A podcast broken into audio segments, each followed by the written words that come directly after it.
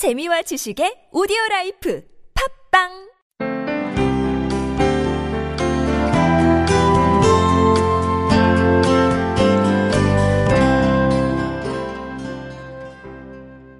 출애굽기 3장 말씀을 제가 조금 잠깐 몇 줄 읽고 3장 10절에서 14절까지 말씀인데 읽어드리도록 하겠습니다. 그러니 이제 너는 가거라. 내가 너를 바로에게로 보내 너로 하여금 내 백성 이스라엘 자손을 이집트에서 이끌어 내게 할 것이다. 그러자 모세는 하나님께 제가 도대체 누구라고 바로에게 간다는 말씀이십니까? 제가 이스라엘 백성들을 이집트에서 이끌어낸다는 말씀이십니까? 하고 말했습니다. 하나님께서 내가 분명히 너와 함께 할 것이다. 네가 백성들을 이집트에서 인도해내고 나면 이 산에서 하나님께 예배할 것인데 이것이 내가 너를 보냈다는 표적이 될 것이다. 라고 말씀하셨습니다.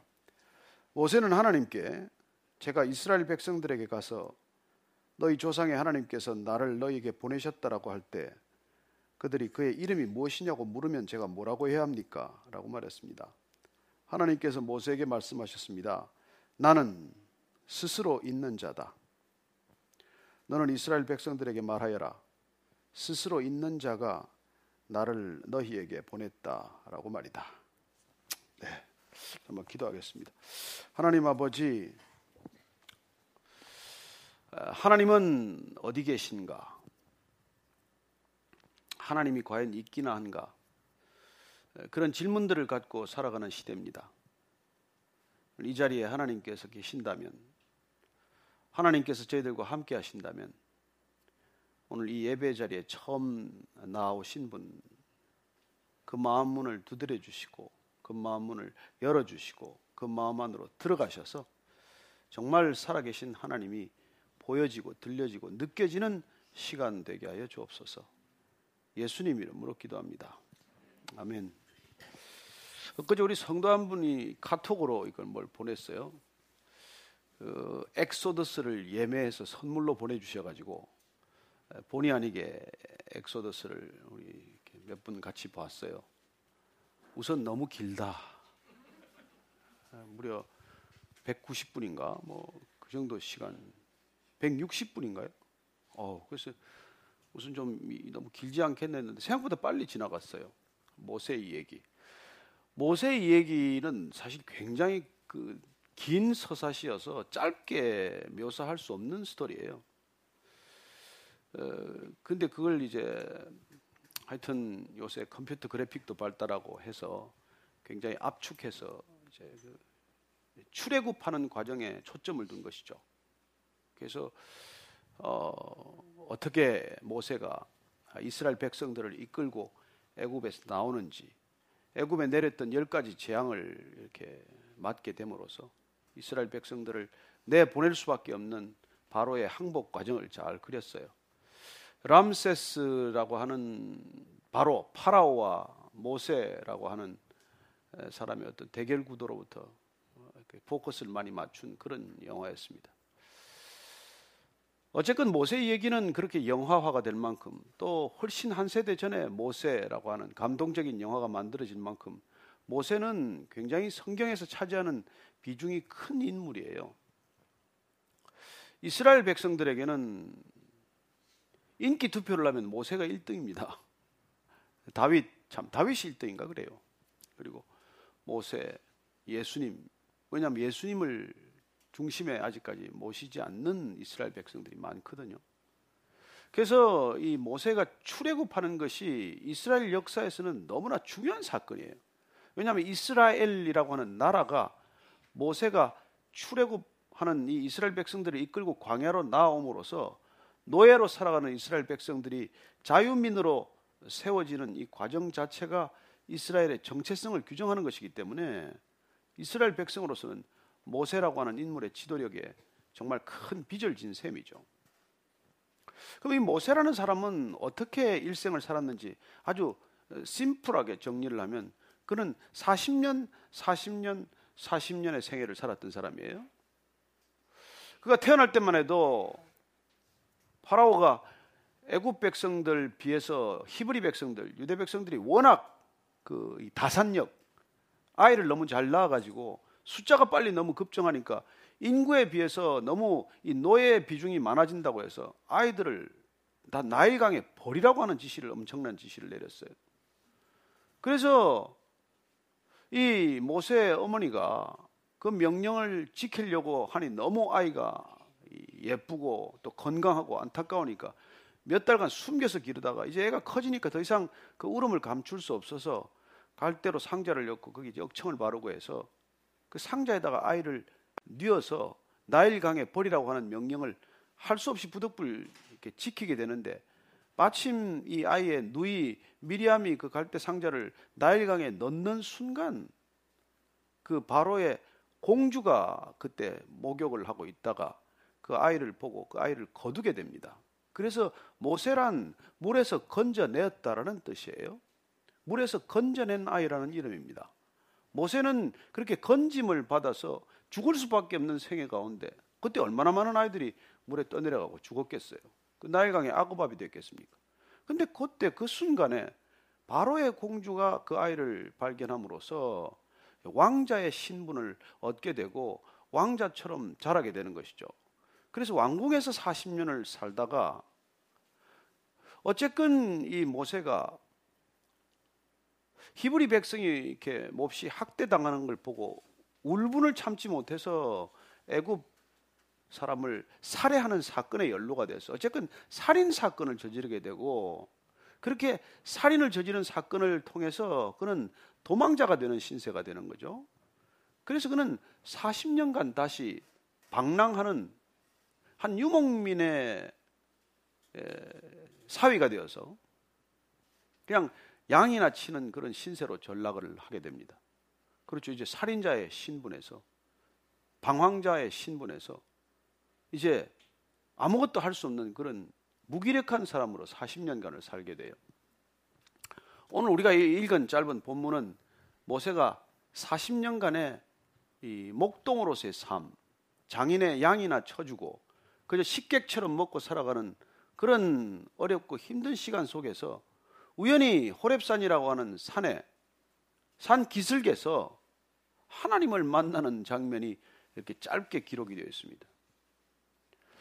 근데 이 하나님을 만나는 장면이 얼마나 그 재밌는 장면인지 몰라요.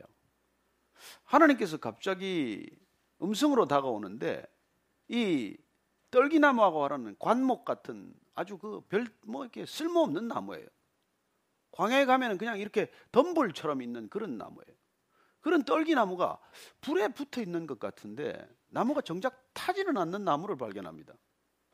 그래서 늘 다니던 길이었겠죠. 모세가 도대체 이게 무슨 불인가? 어떤 불인가? 왜 저런 불이 있는데 불이 타서 그 광야지대에 바짝 마른 관목들은 타면 순식간에 살아버리고 죄가 될 터인데 왜 불은 불인데 나무가 제로 변하지 않고 계속 타고 있는지 궁금해서 그걸 이제 보러 간 것이죠. 그랬더니 그 덤불 속에서 음성이 나서 들리는데 모세야 내가 거기 서 있는 자리가 거룩하니 내 신에서 내 발에서 신을 벗어라. 그래서 모세가 신을 벗는 사건이 생겨요. 이스라엘 백성들에게 신이란 자기 정체성입니다. 여러분 신을 벗는다는 건 사실 내 존재 전체를 내려놓는 상징적 행위예요. 하나님을 만난다는 건 그런 관계로 들어간다는 것이죠. 여러분, 하나님은 나를 들고 가서 만나기가 부적절한 분입니다. 왜요? 우리는 사실은 뭐 죄악 덩어리 아닙니까? 그러니까 이 몸을 가지고 예수님을 만날 수도 하나님을 만날 수도 없는 사람들이에요, 사실은. 하나님께서 불 속에서 음성으로 다가왔다는 것이 첫 번째고 두 번째 그 불이 꺼지지 않는 불이라는 것이 하나님을 드러내는 아주 상징적인 그런 모습이죠. 여러분 하나님은 꺼지지 않는 불이라는 것입니다. 근데 그 불이 나무를 태우지 않았다는 거예요. 여러분 어떤 불은 모조리 태워버리는 불이 있죠. 우리가 경험하는 불이란다 그런 불이에요. 불 나면 집이 다 타는 것이죠. 가재도구 다 타는 것이죠. 불이 나면 빌딩인들 안 무너지겠습니까? 그러나 어떤 불은 하나님으로부터 비롯된 불은 그 불꽃이 정작 태우지 않는 불이라는 거예요. 저는 그 불이 있다고 믿는 사람이에요. 그런 불이 있다는 것입니다. 어쩌면 열정과 같은 것이겠죠. 어쩌면, 어쩌면 우리 전체를 드리고 싶은 꿈이겠죠. 여러분, 우리가 젊은 시절에도 그런 꿈을 가진 사람들은 자기를 불태우듯 살아가지만 나를 태우는 것도 아니고 남을 태우는 것도 아니에요. 그러나 반면에 탐욕스러운 불은 어떨까요? 탐욕이라는 그런 것도 뜨거운 불이겠지만 그건 나도 태우고 누군가도 태워버릴 거예요. 누군가의 상처를 입힐 거예요. 저는 하나님이 꺼지지 않는 불이라는 것이 너무나 정말 이렇게 한 속에 이렇게 머리에 들어오는 그림이고 그리고 그 꺼지지 않는 불을 통해서 하나님께서는 이 모세를 부르셨다는 것입니다. 그리고 하나님의 초청, 하나님의 부르심은 사실 불을 만나는 일이에요. 불을 경험하는 거예요. 저는 이 땅에 하나님을 만난 사람들이 많다는 것을 압니다. 어떻게 보면 알까요? 꺼지지 않는 불을 가지고 있어요. 어떤 역경에서든, 어떤 어려운 상황에서든, 어떤 힘든 경우에든 좌절하지 않고, 낙심하지 않고, 포기하지 않고, 끝까지 그 꿈을 가지고 가는 사람들이 있어요. 저는 그 부분들은 하나님의 불을 받은 사람이라고 믿습니다. 여러분, 시간 지나면 모든 게 시들해지지 않습니까? 젊을 때 사랑한다고 그렇게 고백해서 결혼해놓고 몇 달이 지나지 않아서 몇 년이 지나지 않아서 그냥 팽개치는 일이 얼마나 많습니까? 그러나 어떤 사람은 보면 날마다 새로운 것처럼 그 날을 세고 앉았고 오늘이 1350일 왜 그렇게 세는지 모를 정도로 날마다 세고 500일에 선물 주고 첫날에 선물 주고 이튿날에 선물 주고 무슨 돈으로 선물을 해야 되는지 그렇게 선물하는 사람이 있다는 것입니다. 제가 처음에는 그분을 좀 이렇게 부담스러워했는데 사실은 부러워요. 그런 열정이 있다는 것. 여러분 사실 뭐 결혼 생활 그냥 대문대문 지나면 얼마나 시들해집니까? 그러나 누군가를 사랑했을 때 그 사랑이 갈수록 더 뜨거워진다고. 그 뜨거워진 사랑이 나를 상하게 하는 것도 아니요. 상대방을 상하게 하는 것도 아니요. 그리고 날마다 더 깊은 관계로 들어갈 수 있다는 것이죠. 모세가 그 불을 발견했습니다. 그 불을 만났어요. 여러분, 그 불을 만나지 않으면 절대로 하나님의 사람으로 못 살아갑니다. 그 불이 없으면 날마다 넘어지게 돼 있어요. 얼마 못 가서 마음이 어려워집니다. 하다가 중단하고 맙니다. 작심 3일이에요. 그러나 어떤 일은 갈수록 더 재미있고 신나고 그리고 그 일을 할수록 정말 에너지가 넘치고 그런 일이 있는 것이죠. 사람이 알아주든 알아주지 않든 상관하지 않습니다. 누가 꼭 알아줘야만 합니까? 사람이 안 알아주고 안 봐줘도 아무 상관없어요. 그런, 그런 불이 있다는 것입니다. 하나님께서 여러분을 만나시면 저는 그런 불이 주어진다고 믿습니다. 그래서 오늘 이 자리에 처음 오신 분이 있다면 하나님이 궁금해서 오셨다면 하나님은 오늘 모세가 만난 그런 꺼지지 않는 불이라는 것을 기억하고 가시게 되기를 바랍니다. 그래서 여러분들의 기도 제목은 간단해요. 하나님, 제게도 그런 꺼지지 않는 불을 주세요. 그런 불씨 제 가슴 깊은 곳에 타오르게 해주십시오. 그런 불씨가 제 가슴 속에서 일생을 드려도 아깝지 않은 열정이 되게 해주십시오. 그런 기도를 한번 드려보세요. 하나님께서 반드시 불을 내려줄 것입니다. 여러분, 그런 불을 받아야 이 세상 사는 거 아니에요. 이 세상 어떻게 사시겠습니까? 얼마나 힘든 세상이에요. 아니, 얼마나 악한 세상입니까? 얼마나 우리를 낙심하게 하는 세상입니까? 얼마나 우리를 정말 좌절시키는 세상이에요. 이런 세상에 그런 불이 있어야 산다는 것입니다. 왜 하나님께서 그런 불을 주시고자 하겠어요? 애굽 땅에서부터 이스라엘 백성들을 인도해 낸다는 것은 우리가 상상할 수 없는 어려움이에요. 무엇 때문에 모세가 와서 애굽 백성들에게 이스라엘 백성들을 끌고 나가겠다고 하는데 바라오가 허락하겠어요? 절대로 허락하지 않죠. 왜냐하면 장정만 60만이에요. 가족들까지 딸리면 200만이 넘는 식구입니다. 어떻게 노예 200만을 내놓겠어요? 그래서 애굽 땅에 10가지 재앙이 내립니다. 예. 뭐 독종, 뭐 메뚜기 재앙, 뭐 그냥 깜깜한 흑암 재앙, 뭐 우박 재앙, 뭐 별하별 재앙이 다 쏟아져요. 마지막에 재앙이 모든 집에 첫째 난 초태생, 장남, 장녀, 그 다음에 첫 번째 난 짐승 다 죽는 사건이 일어납니다.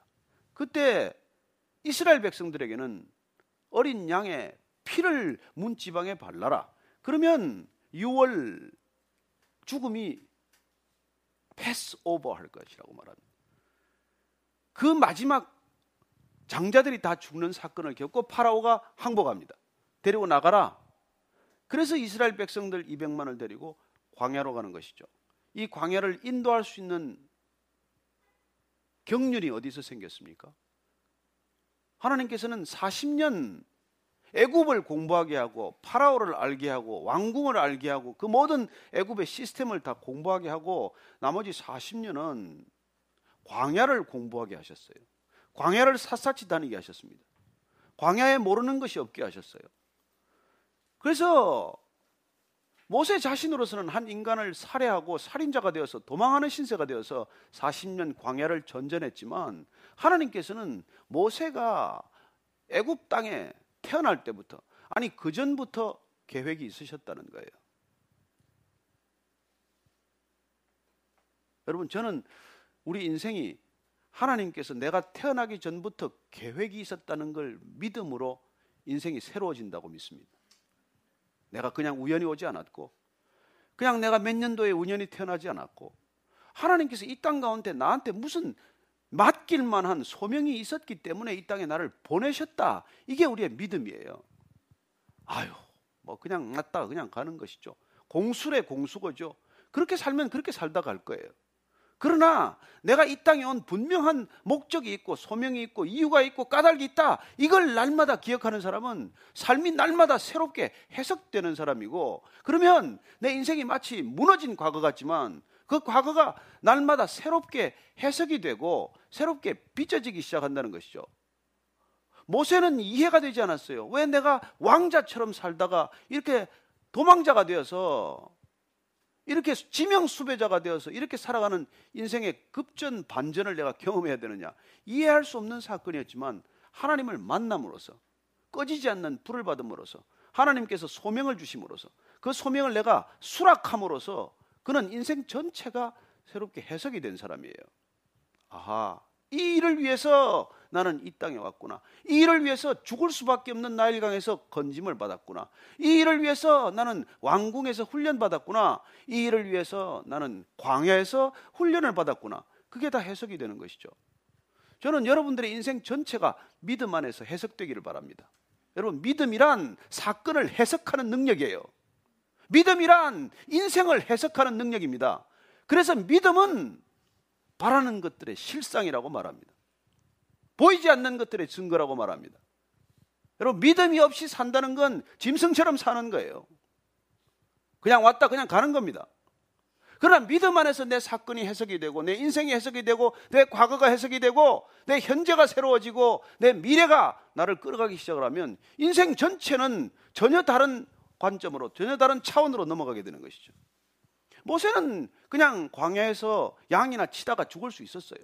떨기나무를 보지 않았다면, 그 꺼지지 않는 불을 보지 않았다면, 꺼지지 않는 불 속에 음성을 듣지 않았다면, 하나님은 그렇게 소개합니다. 나는 스스로 있는 자다. 여러분, 하나님의 이름은 자존자라는 것을 기억하십시오. 그분은 누구에게 의존하지 않는다는 뜻이에요. 그분은 이유가 없고 목적이 없고 그분은 하나님이십니다. 하나님은, 우리가 해석할 수 없는 분이에요. 우리를 필요로 하지 않는 분이에요. 여러분, 우리가 하나님이 필요하지, 하나님 우리를 필요로 하지 않습니다. 그걸 우리가 자꾸 놓치면 우리는 혼란스러워져요. 하나님이 이 땅에 우리를 두신 이유는 그냥 두고 보자는 거예요.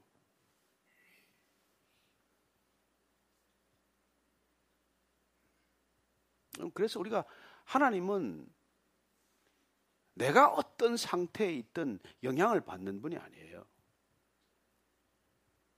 그러나 우리는 그분이 허락하지 않으면 한순간도 호흡할 수 없는 사람입니다. 눈도 깜빡할 수 없어요. 하나님은 인간 존재의 모든 조건입니다. 그걸 기억하지 않으면 우리는 한순간에 내가 마치 인생의 주인이고 내가 마치 역사의 주인이고 내가 마치 모든 것의 주인 된 듯한 착각에 빠지는 것이죠. 모세가 그런 세월을 살았다가 내가 아무것도 아니라는 시간을 경험하고 나서 하나님을 만난 뒤에 마지막 40년은 소명을 감당하는 시간이 됩니다. 나를 위한 삶일까요? 아니요, 더 이상 나를 위한 삶이 아니에요. 인생의 마지막 40년, 그 40년은 하나님 안에서 온전히 하나님께 드려진 삶, 아니, 하나님께서 목적을 이루기 위해서 부르심에 응답한 시간, 그리고 하나님께서 이스라엘 백성들을 출애굽시키는데 마음껏 쓰임 받는 시간이 된 것이죠. 저는 그 모세가 이스라엘 백성들을 이끌고 40년 동안 죽을 고생하는 걸 우리는 성경을 통해서 보게 됩니다. 이스라엘 백성들이 그를 뭐 이렇게 환영만 했을까요? 아니요. 끊임없이 모세를 욕합니다. 비난합니다. 비방합니다. 왜 우리를 끌고 나왔느냐고 원망합니다. 다시 애굽으로 돌아가게 해달라고 투정합니다. 그 백성들을 이끌고 목적지를 향해서 끊임없이 나아가는 시간을 보냅니다. 여러분, 지도자란 그런 길이에요. 알아주기나 합니까? 걸핏하면 투, 불만이고 투정이고 끝없이 괴롭히지만 모세는 사람에게 붙들리지 않고 하나님께 붙들린 인생을 살았기 때문에 끝까지 하나님이 목적하신 곳까지 이스라엘 백성들을 인도해 갑니다. 가나안 땅으로 가는 것이 목적이었지만 가나안 문턱에서 좌절됩니다. 하나님께서 가나안 땅으로 들여보내지 않아요. 그렇게 가고 싶었던 가나안 땅이지만 하나님께서 말씀하십니다. 너는 가나안 땅이 바라보이는 이곳 느보산 이곳이 내가 올 수 있는 곳까지라고 알려주십니다. 그는 무덤을 남기지 않았습니다. 그는 어느 날 산 속으로 걸어 들어감으로써 모세의 무덤은 전해지지 않습니다. 거기까지가 그의 일생이었죠. 저는 하나님께서 우리 한 사람 한 사람을 부르시면 우리가 그 부르심을 듣기만 하면 응답하기만 하면 그리고 하나님을 인정하기만 하면 하나님 손에 있다는 걸 우리가 깨닫기만 하면 하나님께서 비로소 우리를 쓰시기 시작한다고 믿습니다. 그때 하나님께서는 이 땅에 우리를 보내신 목적을 알게 하시고 깨닫게 하시고 그 소명을 다시 한번 새롭게 하셔서 하나님 나라가 이 땅 가운데 이루어지는데 저와 여러분들을 마음껏 쓰실 줄로 믿습니다. 하나님이 어디 있냐? 하나님이 하나님이십니다. 하나님이라는 말씀 자체가 하나님입니다. 하나님이 안 계시다면 그런 말씀 자체가 이 땅에 존재하지 않습니다. 우리는 하나님이라고 부르는 순간 이미 하나님이 내 곁에 있다는 것을 어느 순간 발견하게 됩니다. 모세가 그 하나님께 이름을 물었을 때 하나님께서 나는 자존자다, 스스로 있는 자다, I am who I am. 그냥 나는 나다예요, 나는 나다. 우리는 나는 누구라는 설명이 필요한 사람이지만 하나님은 설명이 필요하지 않은 분이고 그 설명할 수 없는 분에 대해서 설명을 요구하지 말아야 할 분이고 그분은 우리가 태어나기 전부터 우리가 존재하기 전부터 사고하기 전부터 그분은 영원에서 영원까지 존재하시는 분이기 때문입니다. 그분 손에 붙들려서 우리의 짧은 시간이 영원한 시간 속에 접속되기를 바랍니다.